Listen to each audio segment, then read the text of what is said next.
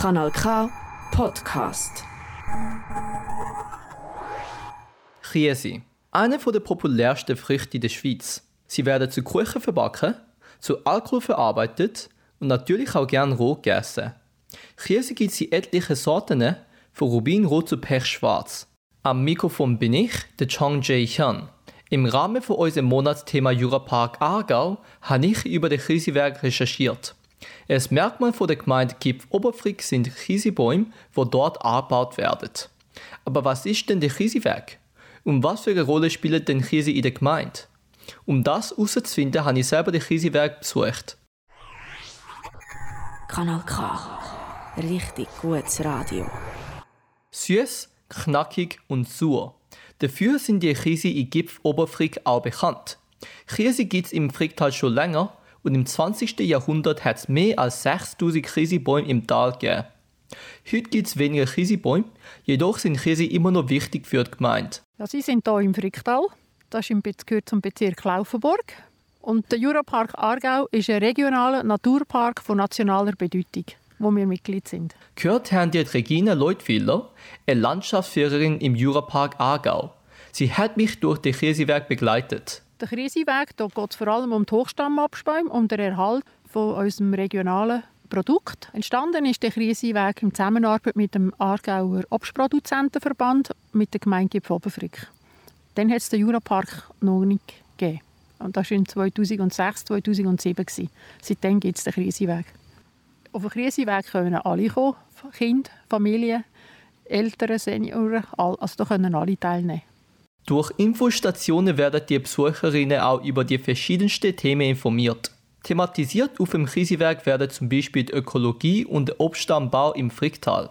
Zwei Routen gibt es, eine kürzere Route und auch eine längere. Man wandert auf dem Krisewerk auf einen Hügel, wo man das ganze Tal überblicken kann. So zahlreich wie die Sterne sind dort auch die Krise. Die verschiedensten Sorten hängen in den Hochstammbäumen, wo sie unter dem Sonnenlicht glänzen. Kosten darf man die natürlich. Es gibt markierte Bäume, von denen man auch selber gewinnen kann.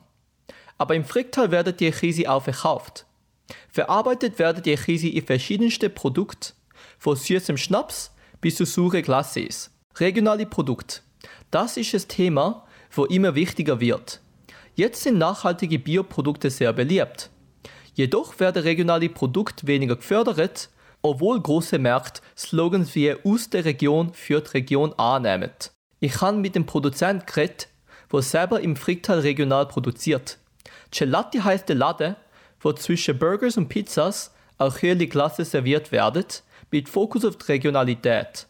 Der Lukas Hochreuter ist der Sohn vom Inhaber und hat mit mir über ihre Produkte und über regionales Essen geredet. Also uns gibt es seit 2016, also noch nicht sehr lang. Ähm, wir haben in Frick gestartet und sind letztes Jahr in Gefofrick umgezogen. Haben jetzt auch ein größeres Lokal, gerade in der Mitte vom Dorf. Und ja, wie schon gesagt, wir, wir äh, machen Burger, wir machen Hotdogs, Pizza, äh, Kaffee äh, und vieles anderes Zeug. Natürlich Hauptprodukt, wie schon gesagt, Gelato. Das Gelato ist regional, also die Milch, mit der wir äh, das Gelato produzieren, ist aus der Region. Das haben wir von einem, äh, von einem Bauer im Bözen. Die bringt, also heute gerade haben wir eine Lieferung bekommen von Milch und wir benutzen auch regionale Produkte, wie, schon, wie du schon erwähnt hast, Krise. Ähm, ist auch nachhaltig, wir haben Bioverpackungen, wir benutzen kein Palmöl bei der Produktion. Ist auch sehr frisch, also unsere Früchteglas sind alle Sorbet.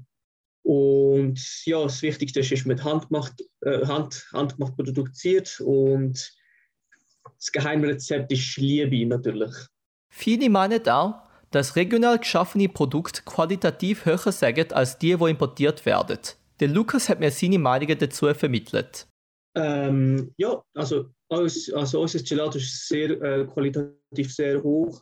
Ähm, ich denke, regionale Produkte ähm, sind auch in dem Sinn, ja, man muss schon definieren, was Qualität ist, aber ich denke, äh, regionale Produkte sind schon qualitativ höher, weil es steckt mehr Arbeit drin und es steckt mehr mehr, mehr Sorge in den Produkten als, als sonst. Riesige Lattos gibt es auch in Gelatis kaufen.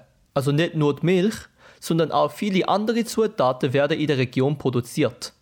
Da wollte ich unbedingt wissen, Was sind denn die Stärken von diesen regionalen Produkten? Ja, die Stärke von regionalen Produkten ist, wie schon gesagt, ist äh, die Liebe zur Region. Ähm, ich finde, regionale Produkte sind auch frischer. Ähm, sie werden gerade sofort regional produziert, sie werden nicht irgendwo von irgendwo äh, importiert und dies und das. Ähm, sind frischer und ja, und es, es, es fühlt sich einfach gut an. Es fühlt sich einfach besser an, etwas Regionales zu essen, als etwas aus, ähm, blöd gesagt, also nicht gegen McDonalds, als aus dem McDonalds. Käsebäume sind aber nicht nur für das Volk vom Fricktal wichtig, sondern auch für die Tiere, wo Fricktal als die Hai nennen. Käsebäume sind auch sogenannte Hochstammbäume. Im Prinzip bedeutet das einfach, dass die Stämme von diesen Bäumen eine gewisse Länge überschritten. Sie nehmen aber auch eine wichtige Rolle in der Ökologie ein, denn die Bäume sind wichtige Lebensräume für verschiedene Tierarten. Weiter informiert habe ich mich über den Natur- und Vogelschutzverein Gipf Oberfrick, der NVV. Mit dem Vereinsmitglied M. Thomas Kieburz habe ich gesprochen, um mehr über die Ökologie vom Fricktal zu erfahren. Der Natur- und Vogelschutzverein Gipf Oberfrick gibt es seit etwa ja, ein bisschen mehr als 80 Jahren. Er setzt sich vor allem ein für den Naturschutz und Vogelschutz. Das heißt, wir haben auf der einen Seite Naturschutzgebiet, wo wir pflegen und unterhalten.